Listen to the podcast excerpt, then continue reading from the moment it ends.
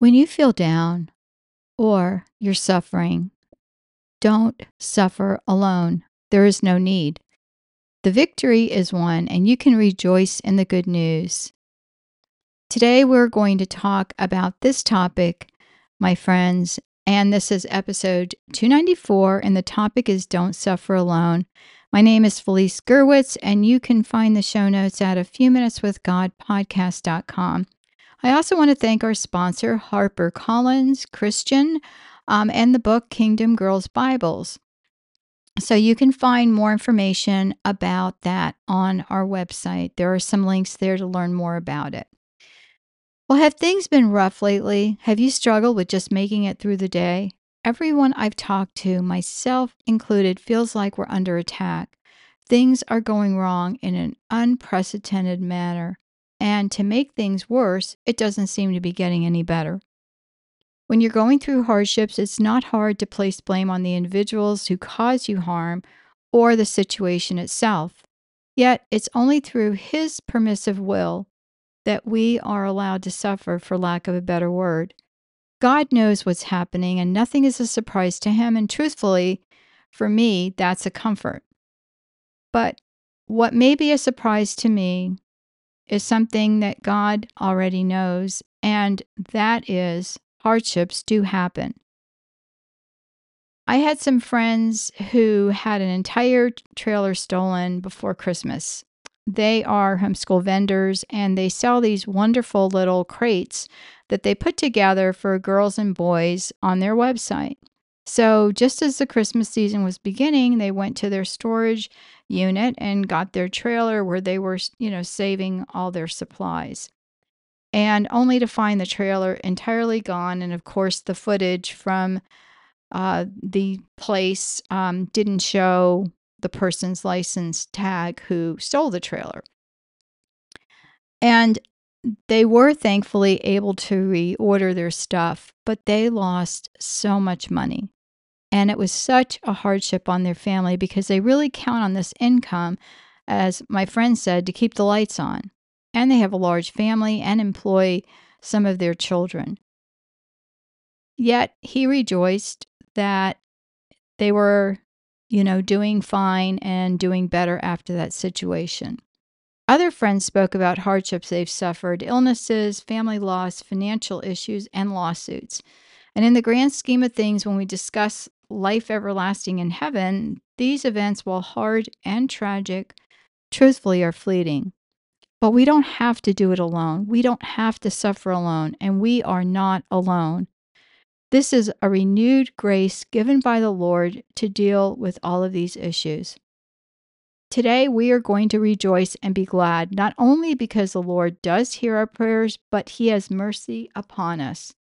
Just look at the book of Daniel, in particular, Daniel chapter 3. We read about Shadrach, Meshach, and Abednego, and it's a powerful lesson for us all. For when you feel alone, for when you feel defeated, for when you feel there is no hope, we can think about that. The three were put in a furnace to burn because they had angered the king, and at first they praised the Lord, and they repented and lamented to the Lord that they no longer had a leader. Sound familiar?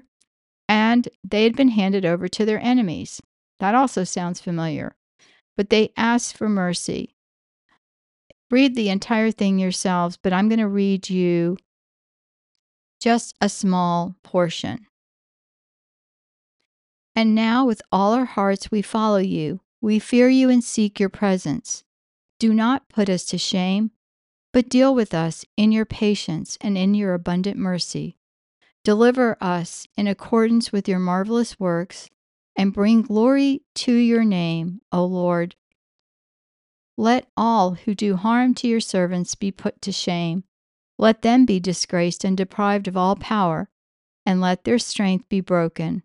Let them know that you alone are the Lord God, glorious over all the world.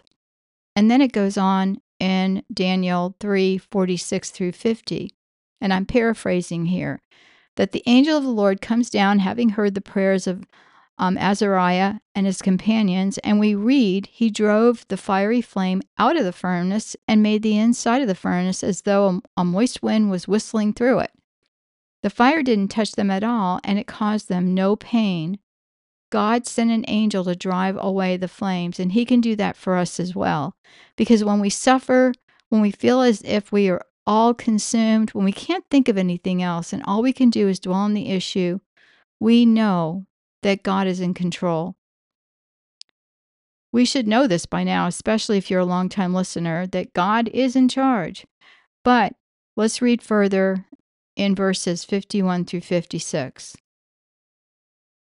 Then the three with one voice praised and glorified and blessed God in the furnace. Blessed are you, O Lord, God of our ancestors, and be praised and highly exalted forever.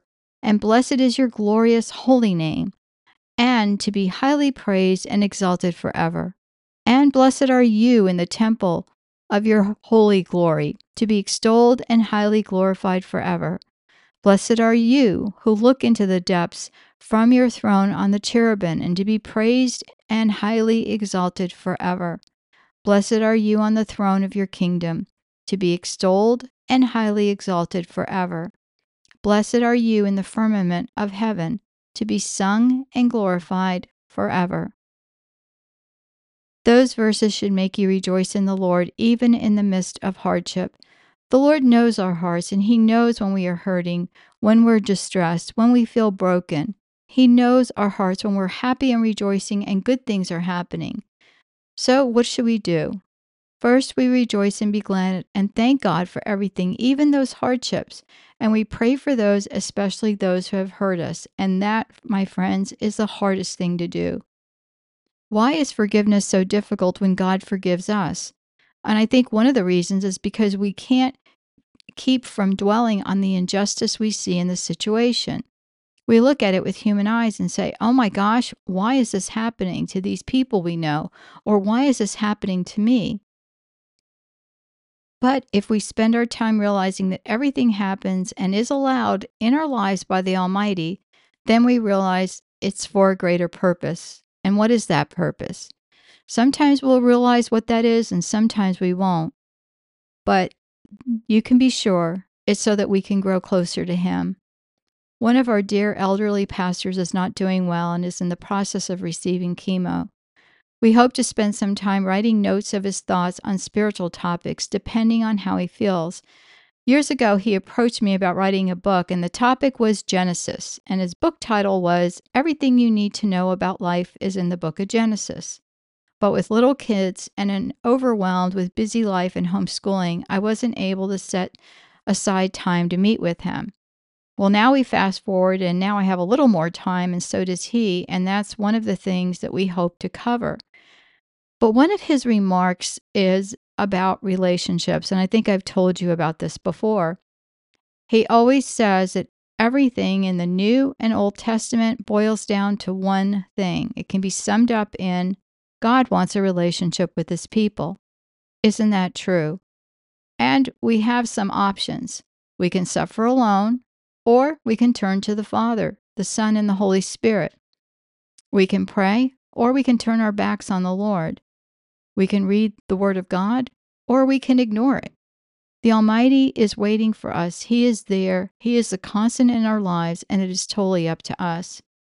When we suffer, we pray, and we can ask our friends to intercede for us, and also our heavenly friends, such as the saints that have gone before us. Instead of getting bogged down with semantics, instead of worrying about the outcome, instead of doing all the things that the enemy wants us to do, which is to take our eyes off of God, we need to focus on Him. Recently, something happened in our lives, a good thing, and my husband and I were stunned that we were not elated and jumping up and down. Instead, we were worn out by the ideal that happened beforehand, and that's all we could focus on. So we realized this and we kept saying, why are we so down? Why why do we feel so badly about this when it's such good news? And then we started praising God and we started praying for all the people involved and that heaviness went away. When we're not doing well or when we're focused on things that we shouldn't be focused on, it really helps to have a spouse or a friend that can pray with you and help you recognize these things. What the enemy does is he keeps us focused on the things that do not matter, that keep our eyes off of the Lord and toward ourselves, anger toward others, those who have wronged us, toward situations for which we have no control. And I hope this helps you, having listened to this podcast, and I'm almost on episode 300, to let you know that no one's life is perfect. And on this side of heaven, we will struggle, we will have hardships but we also can rejoice in God. So I leave you with this thought you are not alone. You do not have to do this on your own. You do not have to suffer alone. God is always with you, and we need to rejoice.